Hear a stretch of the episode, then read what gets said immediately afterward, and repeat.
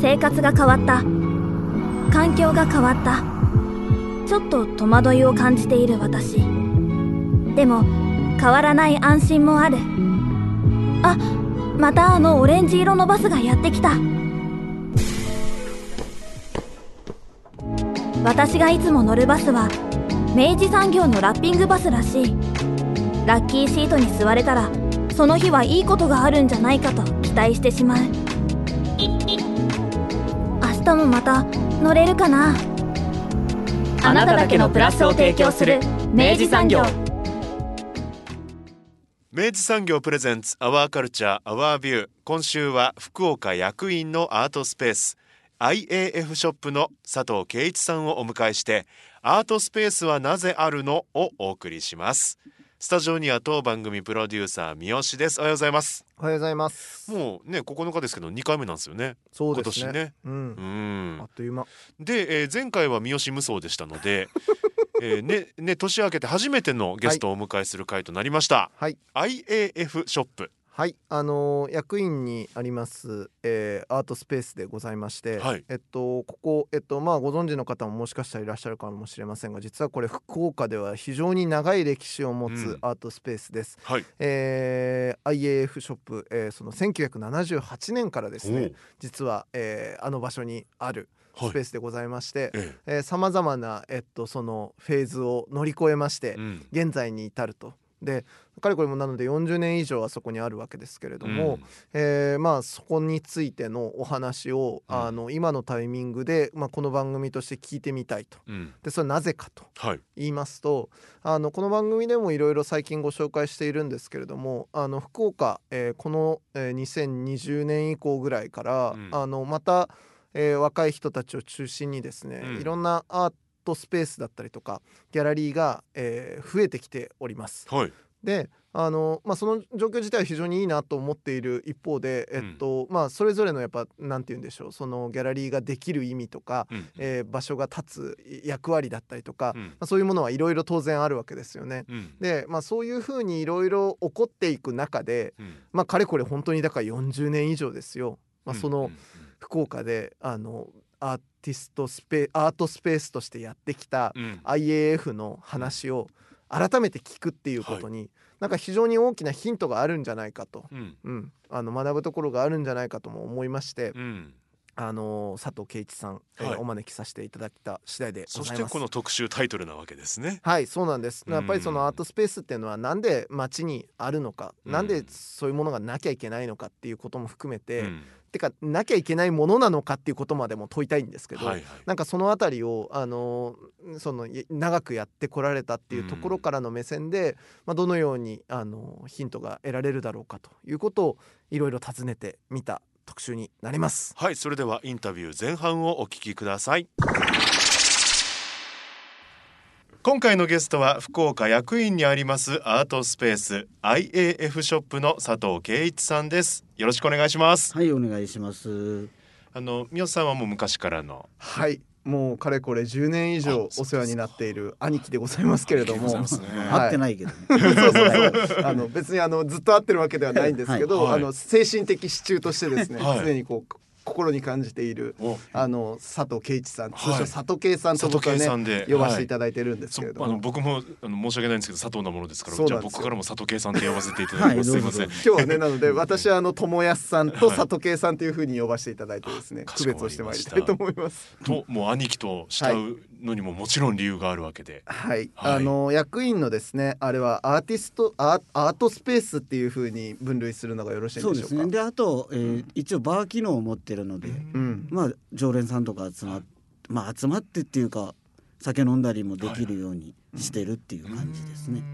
アートスペース中黒バーである IAF ショップというところで、高宮通りからちょっと入ったとこぐらい、そうかな、入らないよ、入らない、沿いです。あ、沿いですか、失礼しました。あそこ車のあれは柳瀬の差し向かいみたいな、そうです、斜め前かなですにあるんですけれども、もう本当に僕が仲良くさせてもらっている福岡、九州のですね、インディーの、美術作家たちが多く、通過していった場所でもあり、かつやっぱり何でしょうね、里圭さんがやっぱりずっともうこの後お話しいただくんですけど、非常に福岡のアートシーンの、ずっと長くを見つめてこられてきた、その現場でもあるというところも含めて、今日はちょっとですね改めてお話をお聞きしたいなというところでお迎えをした次第でございます、はい、ということはこの IAF ショップの起こりはもう結構前になるんですかね。一応交渉78年ってなってるから40年以上は経ってて、もちろん僕が始めたわけではないので、はい、僕の師匠にあたる、はい、今も70何歳とかになってる人たちが、始めた場所ですね。はい、その起こりの時からそのコンセプトといいますか、は変わらずですか。そんなのがあったかは分かんないですけど、はい、少なくともギャラリー機能とかはなくて、はい、その当時の、特に福岡にいる現代アートですね、を欧米の現代アート、モダンアートをリアルタイムで学びたいという人たちが、最初からそういうつもりじゃないにしても、教室とかやってたんですよね。でもだんだん集まってきて、そういう当時は何の翻訳本も出てないので、向こうの本を取り寄せて全員で翻訳して、ああそうかと、現代美術ってこうだよねみたいなのをちゃんとこうなんで共有し合ってというか、そうです、自分のものにしていくようなことをやっていて、はい、で、展示の企画をやって、それをそのスペースはギャラリースペースでも何でもなかったので、どこかのホールというか何かを借りてやったり、ギャラリー借りてやったりしてて、はい、それがそういうギャラリースペースとかではなくて、ホテルを借りるとか、どっかの廃屋を借りるとか、もう街中でやるとかいうふうに、現代美術らしい、この場所だけではもうとどまれないみたいな感じになってやっていたと。そして僕の師匠にあたる人が、アートプロデューサーとしてかなりすごい人だったので、そういう企画を結構、市とか、経済界って言ったら変だけど、そういうところとも手を組んでやるようになったのが90年代で、それが一段落した後に、そこで僕と同じように現場でやっていた連中のが、そこをアートスペースにしようと。それは僕の師匠であった人が別の場所にオフィスが移ったからですね、で IAF オフィスと IAF ショップっていうような感じで分かれて、若い連中が3年ぐらいやったんですよね、でそいつらは自分のやりたいことが別にできたのでっていうことで辞めるっていうことになったんで、僕と僕の仲間2人がもったいないから引き継ごうって言って引き継いだのが2004年で、2004年から17年になるんですかね。17年間は一応僕はずっといます、あとの2人はそれぞれ旅立っていったんですけどだから結構いろんな人がお金は全然ないんで、手伝いたいとか言ってスタッフになってくれた人たちはいて、その人たちもそれぞれさっき通過点って言ったけれども、うちでいろいろやって、企画をやったり展示をやったり、いろんな人と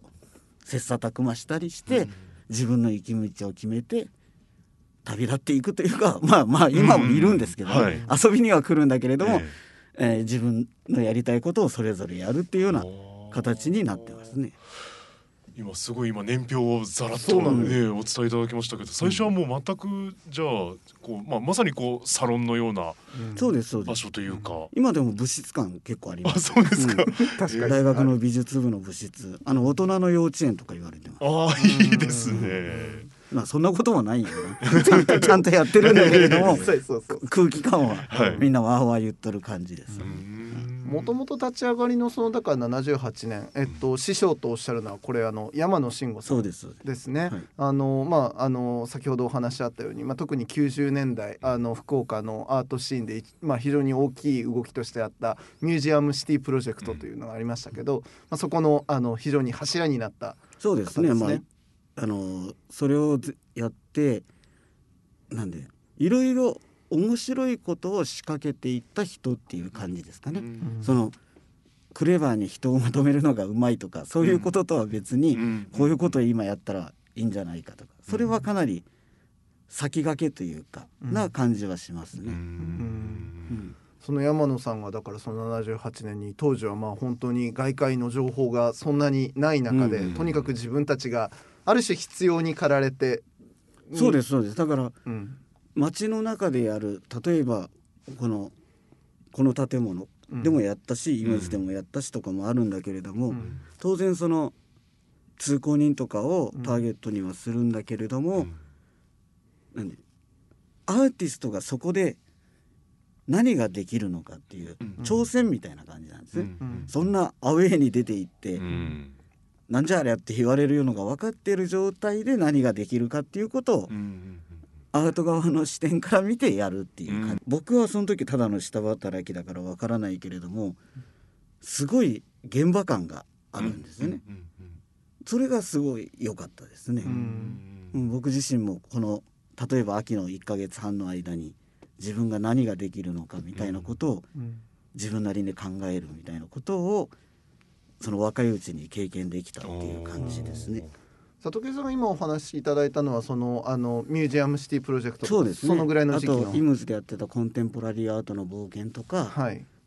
年に1回のワークショップの企画とか、そういう感じですね。ただ僕とかは特に下働きなんで、仕事になってるとかじゃ全然バイト代はもらえることもある、だからまあ基本フリーターですよね、でやってましたね。その時佐竹さんって学生さん？いやいや、お仕事してらっしゃる。僕は美術の素養が全くないんですよ、日本でも僕だけだと思うんですけどまあ分かんないけど、それは分かんないけども普通に田舎の農業高校を出て、フラフラしてて、フラフラしてるうちに、こんなことになったっていうだけなので、だから美術館とかも行ったことなかったし、なんかこうなんて言ったらいいんだろう、その知ってる情報だけで言うと美術なんていうのは偉い先生がいて、お弟子さんがいて、なんかこうへこへこしてなんかこう言うこと聞いて、時が経つとちょっとずつ偉くなってそういうもんだと僕も思ってました、だから何がそれってまあ思ってたんだけど、実際にその現場に行く機会があったんです、そしたら人も僕が思ったとの全然違って、あと作品もようわけわからんけどすごいなんていう強度というか、僕にとっては説得力が、なんでこんなわけのわからんものを作ったるんだろうっていうのが、なんか、この人にとってはすごい重要なんだろうっていう意味はわからないけど、そのだけは伝わってくるっていう、たまたまそういうなんか受け取ることができたんですよね、それでこの人たちは僕が思ってたのとは全然違うなみたいに思って、まあ、個人的に面白い人もすごい多いんで、こう仲良くなっていったというか感じですね。で、何の素養もない僕だけれども、なんとなく面白がってくれる人が来たんで、しかも若いしっていうので、結構可愛がってもらったような気はしますね。でもなんかフラフラっといけないと思うんですけど。いや、フラフラっとじゃないですよシティ情報福岡っていうところでバイトしてて、アートページのアシスタントになって、ギャラリーに電話してスケジュールとか電話番号とか間違いないかを確認するみたいなバイトをしてたんです、その中で実際に触れてというか、運よくと僕はもう絶対に言うけど、たまたまIAF 芸術研究室の人たちと仲良くなった。あれが別の場所だったらもう僕の人生全く違ったと思います。そうですよね、だから人なんですよね、僕が20歳ぐらいの時に40過ぎてる人たちが酒飲みながら夢を語っとるっていう感じなんですよ、芸術とはとか言ってなんだろうこの人たち思う。しかも若干反抗的なんですよね、現代アートとかやってるから今までのアートではない、あんなものではない俺たちのものを作ろうみたいなのを40過ぎて言ってる人たちがいるっていうのが、それまでロックバンドとか好きやったし同世代いっぱいそういう人いたけど、やっぱね40過ぎた人たちがそんなに言ってるっておもろいんですよ、これは冗談ではないというか、ちょっとなんていうのもう今更引き返せない段階に行ってる人たちみたいな感じがして、僕は面白いなって個人的にそう思いましたね。人によっては小難しいこと言う、偉そうなみたいに思うかもしれないけども、僕にはすごく面白いと思えたっていう感じですね。うんうん、そうやって IAF に入って少しずつ要は取り込まれていったような感じですかね。だって普通に解放の印刷とか、うん、コピーとか折りとか切手貼りとかしてて、うん、でも企画がなんかあったら、うん、その現場のアルバイトさんっていうか、うん、搬入搬出設営をする人たちを、うん、こう学生さんとかを頼まなきゃいけないって、僕が一番若いんで知り合いに頼んでいって、うんうん、じゃあ何月何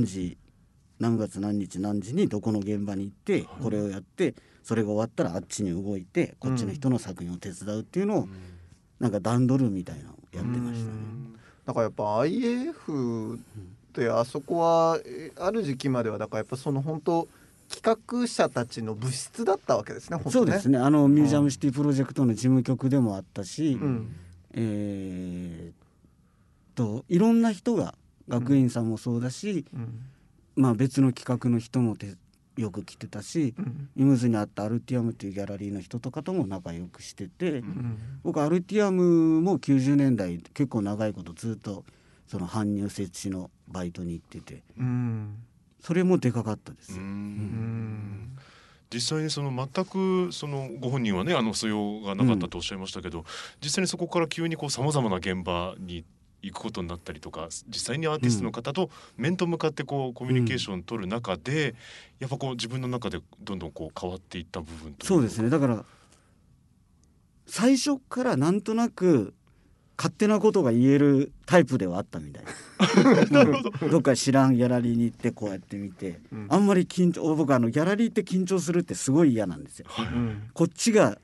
品定めされてる感じとか、はい、すごいこっちが見に来てるのに逆にみんなから見られて、うん、こいつはどれほどのもんだとか、うん、買うのか買わねえのかとか思われてるがすごい嫌だからもう突っ込んでいってで、まあ、そこは自分なりの感想だけど、うん、これ面白いっすねって言ったり、うん、これアートじゃないっすよねって勝手に言ったりとかしてましたよ、うん、だからなんとなくそれに若干自信があったっすね。なんか受け取る力があるんではないのかと、うんうん、だってグッとくるもん、うんうん、実際にね来てるんですもんね。グッと来ないもんって、うんうん、グッと来ないものを見たらグッと来ないんです、うんうん、グッと来るものを見たらグッと来るからはい、はい、俺なんかあるなと思ってて、それを勝手に言ってたらいろんな人がなかなかそういうなんで知識があるとか関係なしに、うんうん、でそんな感じだから僕作る人じゃないじゃないですか、うんうん、だから自分から何かを自分の手で何かが生み出せるとは最初からあんま思ってなくて、うん、そしたら例えばアルティアムで誰々さん、うんまあ、結構今で言うとかっこいいアーティストが多かったんですけど、うん、を手伝いに行くと、うん、してその現場で作品が生まれてくるわけです、はい、そこしか僕にとって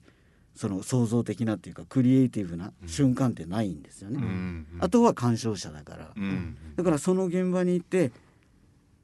こういうだから実際は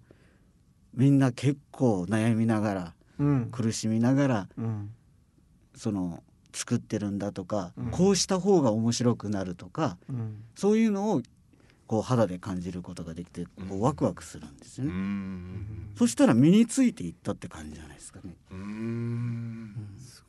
ごいな。だから現場がある感が強いから、うん、なんて言うんでしょう、今に比べたら恵まれてますよ、ねうんうん、いやまさしくお話聞いてて思ったのは、うん、本当そこで、うん、やっぱ現場があったんだなって本当に、うん、ただ言ってましたよ、うん、僕IAF 芸術研究室に行く前に芝居手伝ったりとか、うん、全部自分から言ってましたよ。なるほどね。でこれは違うって、うん、こういうなんか組織がちゃんとあって、はい、ボスがいて、はいというのは違うとか自分で思ってましたよ、はいはいはい、だから IAF に行った時はみんなが個人だったんですね、うん、なるほどな。個人主義に近いぐらいもう自分一人で作品を立ち上げていかなければいけないっていうのがすごい良かったとか、うんうんうん、なんかこの人にはこの作家さんっていう目標だったりライバルだったりがいるんだとか、うん、それはめっちゃ有名な、うん実際に会うことができないような作家さんでもその人の中にとってはあいつに対して自分はちゃんと答えを出さなければとかやってるのとかも見てたんですね。だから自分も同じように誰か好きな作家さんがいてアルティアムに来るってなったら自分から言ってましたよ。手伝いたいとかさすがっすね。その辺はねあんまり考える必要がなかったよね。まあ運がいいっていうのはありますよね。知り合いとかができてたんでっていうのはあるけれども、その知り合いができたのも自分から言ったからだと思うし、なんか行って作業を手伝ってる時に、これこうした方がいいんじゃないですかとか言うし、いやそれダメだよとかそうやったら意味が変わってくるからってで勉強になりますとか、そんなでたまにこうやった方がいいんじゃないですかって言ったら、あいいねそれって言われたりとか、そんなのずっとやってただけです。なるほどな。だから基本がフリーターだからそれがなくなっても別にいいわけです。体操女子とかやっときゃいいわけだし。いやでもなんかその繰り返しといいますか、なんかその過程がすごい里毛さんのこう強度をどんどんそうですね、作り上げていったんだろうなっていうのが分かりましたね。だからそのやっぱ90年代がまさしくそういう時期だったわけですね。20代中頃ぐらいまでだから、吸収期だから、とにかくいろんなもの、それは当然音楽も好きだし映画も好きだしだったから、むちゃくちゃ行ってましたよ。インディーロックのライブハウスも行くしクラブも行くし、レゲエにも行くしみたいにめちゃめちゃ行ってました。それ吸収したいからです。もうスポンジ期がまさしく受け取りフェチみたいな、受け取りフェチ でしっかりそれをアウトプットしながらぶつけながらっていうのがまあ90年代だとして、でそれはどうですか、そのやっぱどのタイミングからちょっとなんかご自身の中で時期が変わった感じってあります？なんか最初はなんだろう、その僕より若い作家さんが増えてくるじゃないですか、僕が30近くになって、そしたら自分たちで自主企画をやろうとかなった時に、その現代アートのグループだったから、プロデューサーとか要するにキュレーター的なものを置きたいと、そこはもう年上の佐藤さんに佐藤さんがやるべきだろうみたいになって、なんかやるみたいになったんですよね。で別に僕そのやりたかったわけでもないけど、なんとなくやるべきだというか、なんかそんななったんです。その時のご自身はそうそう、本音で言うとやりたかったかもわからないけどなんていうんだろう、やらなければいけないみたいな感じもあって、その企画をやると、で企画もめっちゃおもろかったはずだけれども大失敗みたいなのをしてて、2000年を超えたあたりで一回ちょっともうこれはダメだみたいになって、またこうその時は、僕のちょっと後輩だけれどもすげえ頑張ってたやつらが IF ショップとして立ち上げてやってた時で、お客さんとして行く、またアートファンみたいになってたんですよね。それが3年ぐらいあります。でその3年ぐらいの間に、まあ2000年に入ってから2004年ぐらいの間に世間的にはまたちょっと盛り上がってるんです。でも僕から見たらもう全然面白くない。要するに中堅どころっていうんですかね、みたいな人たちが現代アートのいくつかある画廊ギャラリーアートスペースをぐるぐる回ってるだけみたいな状態が結構続いてて、僕はもう嫌だったんです。なるほど。すごい嫌だなと思ってる頃に、そのああいうショップも、そいつらがちょっと抜けるっていうことになったんで、じゃあやろうと、そういう感じのものじゃないものをやりたいなと思ったんですよね。でそれで言うと、まあ言ってみれば中堅の人がぐるぐる回ってるから面白くないっていうのもあるけど、現代アート自体が面白くなくなったんですよ。それはもう冷静に言ってですよ、僕が飽きたとかじゃなくて。なるほどな、シーン自体がっていうこと。そうなるほど。停滞というか、でふと周りを見ると、そんな現代アートとかはあんま関係なしにぶわって絵描いてるやつとかいるわけじゃないですか、若い連中で。単純にそいつらのパワーの方が強いというか面白いと思った。なるほど。そのアート作品としての評価は低いかもしれないけれども、うん、俺にとって刺激があるのはこっち側、うん、みたいになったんです、うん、でも現代アートもめちゃめちゃ好きだ、うん、でどっちもっていうか関係ないみたいになったんですよね、うん、それで IF は始めた頃はちょっとまだそこまでなってなかったんだけれども、1年も経たないうちにとにかく今まで知らない若いやつを連れてこようと、うん、で作品が面白い面白くないは関係ないと、うん、とにかくやらせるって言ったら失礼だけど、うん、チャレンジしてもらおうと、うん、で失敗してもいいと、うん、そもそも初個展が成功するはずなんかない、うん、若干失敗すればいいのにぐらいの感じでやってたんですよね、うん、そうするとなんでしょう、僕が見ても全然おもろないやみたいなものを堂々とギャラリーでガーンみたいな感じでやるのがおもろいなっていうふうに、だってその先どうなるかわからないわけですからね。すごく面白くなるかもしれないし、もう一回コピーの記念でやめていくかもしれないし、ギャラリーで個展ができた嬉しいですで終わる人もいるかもしれないけれども、何人かは気が合う連中が現れるし、うん、できるだけそうなるように、その展示期間が3週間あれば3週間の間で、うん、君は全然まだまだだけれども、うん、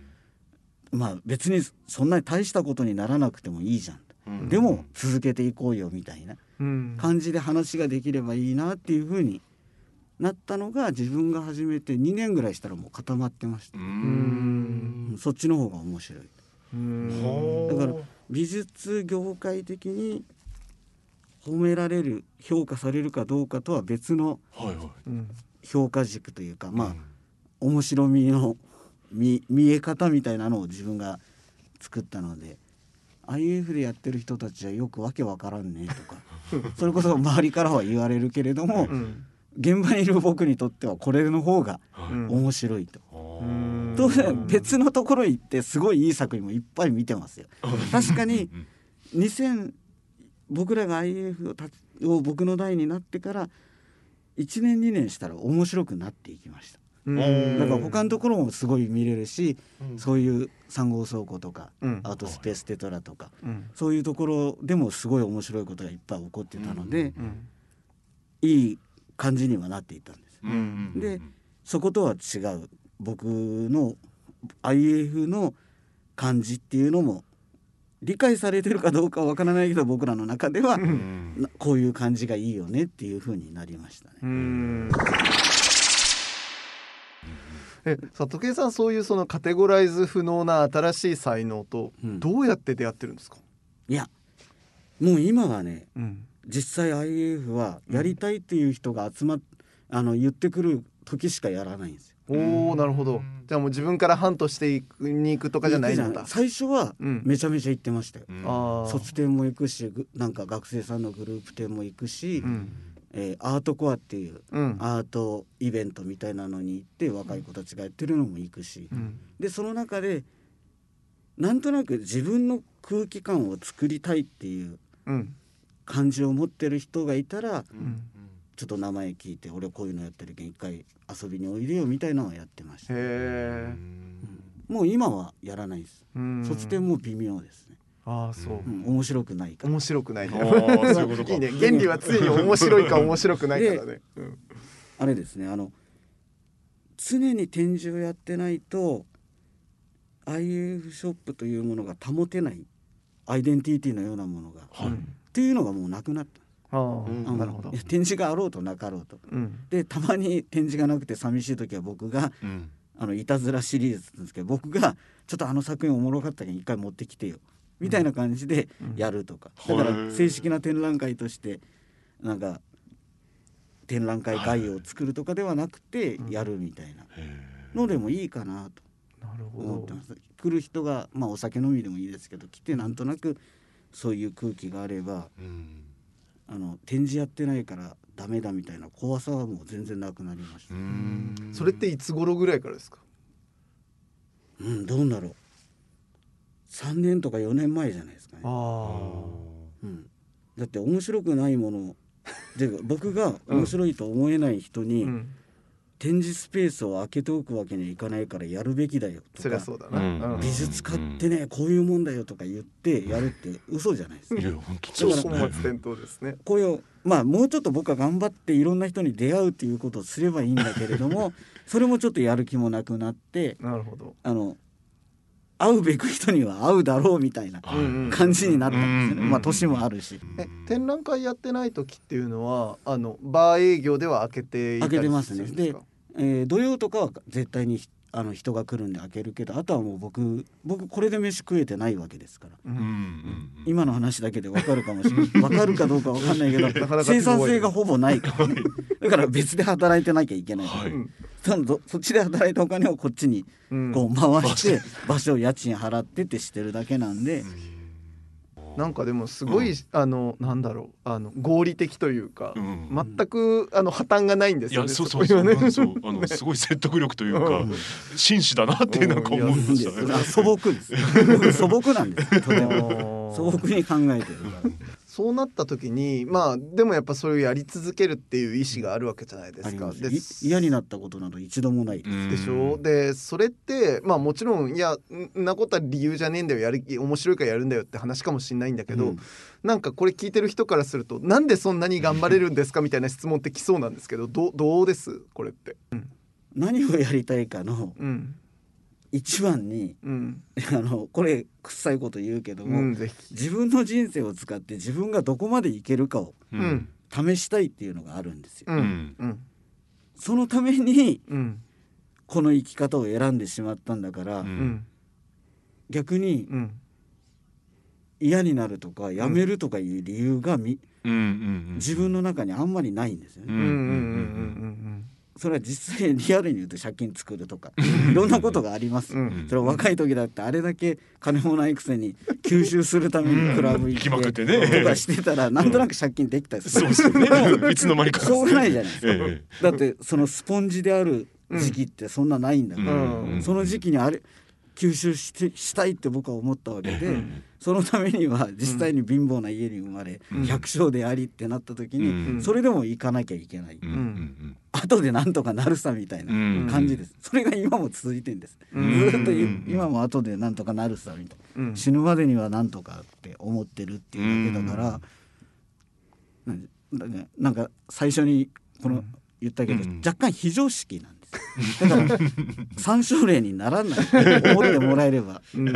ん、いやでもなんかその佐藤圭さんさっきおっしゃったその自分自身の要はその死ぬまでのその自分のある種の高みみたいなものに、うん、高みとは違います、ね、違うその高尚な人間になりたいとか、うん、チャクラが開きたいとか僕ないですか、うんチャクラが開いたら負けって言ってますからだからそういう、うん、世の中と離れた位置に行って世を見下ろすみたいなのはもう嫌なんです、うんはい、この生活者のまんま行きたい、うん、徹底的にまみれろよと、はい、その状態でどこまで行けるかです、うん、なるほどな、うん、僕はそういうふうに、うん、やっぱ物の本とかで学んでるんですよね、うんうんうんうんそれぞれの、そのどこまでいけるかっていうのはもうちょっとこれ言語化してみたいなと思うんですけど、それは例えばなんか自分がいることで誰かがまあ例えばアーティストが、うん、作家を続けていく勇気を持ったりとか、あるいは新しいステージに行くためのなんかステップになったりとか、うん、そういうようなことができることがやっぱり佐藤圭さんを一番突き動かしてるのかなとか思ったりするんですけど、そういうことでもない気もするし どうなんだろうなと思って。いや動機というか、うん、その結果として喜びではあるかなって今思う、うんうんうん、ただ自分自身が生きたいと思ってるようなものに、うん、その半分言えばアートを利用してるようなところもあるし、うん、ただ僕は半分はアートは何かのためにあるわけではなくて、うん、芸術は芸術そのものだから、うん、何かの役に立つとかそういうもんでもないっていうのもある、うん、だから僕がそれを思ってる状態に行きたいって本気で思った時にアートじゃなきゃダメかどうかわからないです、うんうんうん、なんかその辺の小川に掘ったて小屋建てて、うん、そこでがあってなんか非常に苦しい状態に置いたりした方が早いんじゃないかとか思うこともあるぐらいに、うんうんなんでアートはとても大事だけれども利用するようなものではないなみたいな風には思ってましたね。だから実際はこう人と何かをやったり話したりして、うん、自分の中でもなんかいい感じとか思えたとしたら、うん、それはこう刺激になって、うん、身になって細胞みたいに栄養がこう補給されるみたいな感じがするから、うんうんそうね、人のためではないかもしれない、ね、そうなんかね、結局、うん、そういうことをやることで、うん、自分が何かに、うん、何かってなんか充足じゃないですけど、うん、まあ満足とかではないけれども、うん、ちょっとでも何か別の考え方を手に入れるとか、うん、そういうことをしたいなとは思ってる、うん、でも嬉しいですよ、うん、当然それは、ね、僕は人が大好きなので、うん、だから突き詰めていくと難しいですね、そういうのってね。だからあんまりその要は美辞麗句で飾るような利他的な精神っていうことにあんまりご自身でも意識的にしないようにしながら、ね、かもしれないですからやっぱそれも物の本で知ったんだと思うんやけど、うん、そういうことじゃダメですよみたいなことだと思うんよね、うんうん、だからこそやっぱり自分が継続できるサイズ感の運営に絞ってでも、うんまあ、自らの喜びのために自分が面白いと思ううん、そうそうだから時間とか状況を作っていくと少なくともアート芸術をやってる限りは、うん、人のためっちゃ言えないと思うんです、うんうんうん、僕は全部、うん、本当に芸術やってる人は、うん、最終的には自分のためにやるんだと思うんですよ、うんうん、その自分のためにやっていることがなぜか、うん、人に影響を与え刺激を与え、うん、元気を与えみたいなことが起こってしまうっていう、うんうん、なんか変な魔法のようなことが起こるっていうことだけだから、はい、最初から人を元気にするためにとか、街を元気にするためにとかではないんです、うん、あと、はいはいはい、アートを発展させるためにとかでもないんだと思うんですよ、うんうん、自分がこれをやりたいと思ってることの結果が、うん、とてもポジティブな方に転がることもあれば、うん、とてもネガティブな方に転がって、うんうん、こうなんで反社会的な思想の持ち主だと言われることもあるみたいな感じで分かれるだけでこの本人はもう実際本人手一杯のような気がするんですよ、それ以上のことはもうほぼ何もできないみたいな感じだと思うんです、うん、なるほど。いやなんかでもその佐藤さんがそのアートの作用を説明するときに言った僕一言、うん、なぜかっていう、うん、そのなぜかそれがいいように作用したりとか、はいはい、あるいは悪いように作用したりとかっていう、その魔法みたいなもの、そうそうそう、そのねなぜかがやっぱすごいいいんだよな。要は非常に不確定で不確実で再現性のないものとして、うん、アートを見ておかないと、いや本当になんか機能的に街を元気にとかさ、うん、なんかさそういう役割を担わされて回収されちゃうじゃないですか。まあそうね。そうね。はいはい。でももちろんそういう側面もあるとは思うんだけど、うん、なんかなんだろうな。それを目的化しちゃうと絶対ずれるし、うん、なぜこの話をしているかっていうと、やっぱ今回佐藤圭さんになんでこのタイミングで IAF の佐藤圭さんとしてお招きしたかっていうと、うん、今やっぱすごい若手の作家たちがアーティストランスペースだったりとか、うん、あるいはアートスペースとかギャラリーとか言って、うん、新しい場をどんどん作ってってるシーンがまた生まれてきてるんですよ。うん、でそれの理由が僕も分かんないんですよね。やっぱその なんでこんなまた起きてんだろうな、まあそれはみんながなんとなくアートを身近に感じるようになったからとか思うんですけど、なんかそういう状況が例えばあった時にその78年からずっと続いてきたこの場のあり方のある種の栄枯盛衰じゃないけど、うん、ある種のそのやっぱ顛末を聞くっていうことがなんかすごいヒントになる気がしたんです、はあ、でなんかでも僕が今この佐藤圭さんから数十分お話聞く中ですごいシンプルに受け取るのはやっぱり自らがその場が必要だと思うからやるっていう、うん、そのうん、下手な利他に持っていかない誠実なあり方、はいはいうん、俺が見たいからやってんだよバカ野郎ぐらいの、うん、なんかはっきりとした言い切りがむしろ必要なんじゃないかなってすごい思ったっすっていう感想なんですけど、うん、どう思われます佐藤さん。いや今の話で、うん、その役割を担うとか役割を果たすみたいなことでやると良くないなと思いますよね、うんうんうん、なんていうの、特にそのプロでもないのに、うんうんうん、そういうそっちの方に、うん、が意義があると感じてしまうのは、うんうん、結局役割を演じなければいけないというそう、ね、演じることの美学みたいなものを自分にすり込むと思うんですよね、はいはい、そしたら自分はこういう人間だからっていうのを、うん、結構早い段階で確定させなければいけなくなると、うん、すごい不自由じゃないですか、うんうん、だってこういう考えも持ってるんだけれども、うん、自分の役割としてこれをやらなければいけないをやるのは、うんうん、僕が思う芸術って、確かに芸術って若干なんだよ、幸福より自由を選ぶみたいなところがあるまあ両方自由が幸福なんだからまあいいんだけどそんな言葉遊びは、うん、でも基本的に自分の精神状態をできるだけこう揺らぐというか遊びがあるというか自由にしとかないと、うんうんうん、今はとても有意義かもしれないけれども、うん、後々あんま良くないかなと、うんうん、ただ今の若い人たちがどういう気持ちでやってるかを僕は知らないので、うん、きっとそうだろうっていう決めつけはできないけど、うん、中には僕と同じような感じの人もいるだろうけれども、まあ、別に若いとか中堅とかなんとか関係なしに、うん、あんまりできるだけ役割を演じるということからスーッと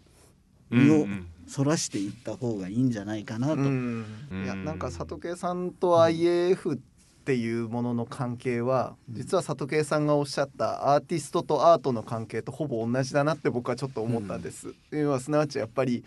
自分のために自分がやった場所が、うん、なぜかいいことをもたらしたりとかまあね、なぜか悪いこともあれば悪いこともある、そうそうそうそうなぜかやっぱりダメなことを引き起こしたりとかするっていう意味で、うんはい、なんかでもやっぱり やらずにはいられないものとして、うん、手元にゴロンとあってしまうっていうなんかそのあり方はなんかすごい実は同じなんだなって思った。すごいお話を聞きながら、うん、いろんな自分がここ1年ぐらいで話を聞かせてもらった若手の、うん、スペースとかの話を重ねて聞いてたんですけど、うん、なんかやっぱりアーティストの自分自身の、気持ちから発動している純粋に面白そうだからやっとるんすっていう場所と、やっぱり役割を担おうとして苦しそうに走り出してるスペースとか、いろいろ思い浮かぶものがもう早速あって、うんうんうん、やっぱここには一つちょっと真実があったなっていう感じをしましたね、なんかね、うん、それは良かった、うん、ただこれ言っとかないかんかなと思うけど、うん実際にやっぱ作る人間じゃないので、うん、作る人のいい線引けたとか、うん、あるじゃないですか、うん、その感覚を俺も分かるとは言えないかなと、うん、だってそれも分かるって言ったらそれも嘘だなと、うん、あくまで作らないから作ってる人の大変さ、うん、夜なべしてみたいなあるじゃないですか、うんはい、誰のためでもないのに夜なべして、うん、睡眠時間削って絵描くとか、うん、なんかしらそういうことをしてる人たちとは僕は違うんだろうなと思ってます。うんだって俺 YouTube 見てるその時間にもう書かずにいられなくて書いてる人もいるわけじゃないですか、うん、確かにですね、うん、ボートテレビ見てるの申し訳ないなとかもうまあ思わないですけどねそんなことは知らんけれどもそういう人とは違うだろうなっていう自覚は持っときたいなとは思ってます。なるほどな。だから分かったような口を聞くことはないということだろうし、まあ偉そうなこととか一緒になっていろいろ悩んだりはするけれども、うん、なんていうの絶対に分かったふりをして立ち入ったことを言うような、うん、無神経なことはしたくないなとは、うんうん、まあ心がけてます、うんうん、それでもいろいろ言うことはあるけどでも一応心がけないといけないなと、うんうん、そこだけもし聞いてる人で、うん、作ってる人だったら、うん、こうあると思うんですよね、うん、作ってない人が何を言ってもみたいな。だから一応そこに自覚はありますよということは言っときたい、うん、いや私佐藤さんこれ今お話しいただいたものに重ねると、うん、でとはいえその出来上がった作品に対して自分が感じたことをストレートにコメントするっていうこととは別っていう話ですよね。それはそうですよね。それは鑑賞者ですから、うん、それは自由ですよ、うんうんうんうん、できることならもうわしゃ一丁わからんとか面白いと思わないとか言える現場の方がいいかなと思います、うんうんうんうん、だしまあそれはある種その作家への敬意の表し方として僕はそっちの方が誠実な気もしますしね、うん、なんかね、うん、いやそんなにね肩ひじ払んでいいんですよ、うん、だってなんだよ、まあ確かに作家さんはデリケートな人が多いけれども、はい、でも いいじゃないですか別に、うん、その人とその人なんだから、うんうん、で聞けばいいし、うん、なんでこんなわけのわからない形してんですかみたいな、うん、説明はできんかもしれんけどもなんかあったりするかもしれないから、うんうん、とりあえず美術だから、うん、きっと立派に違いないから、うんうん、なんとなく褒めとかなきゃいけないとか、うん、褒めるとこがないんで頑張ってますねとか言うとか、うん、そういうのはやめることもないけど、うん、できるだけそうならないような場所というか空気感を作りたいですね、うんうんうんでも本当そうかも。 IAF はとにかくですねなんかこれ積極的な意味で緩いのですよ場の、はいはい、でもちろんねその作品への作品の話になると緊張感あるんですけど、はい、なんかね場の空気としては非常に本当に物質的な緩さがあって、うんうん、なんかでもそのチューニングは結構大事な気がしますね。そうですねいろいろこ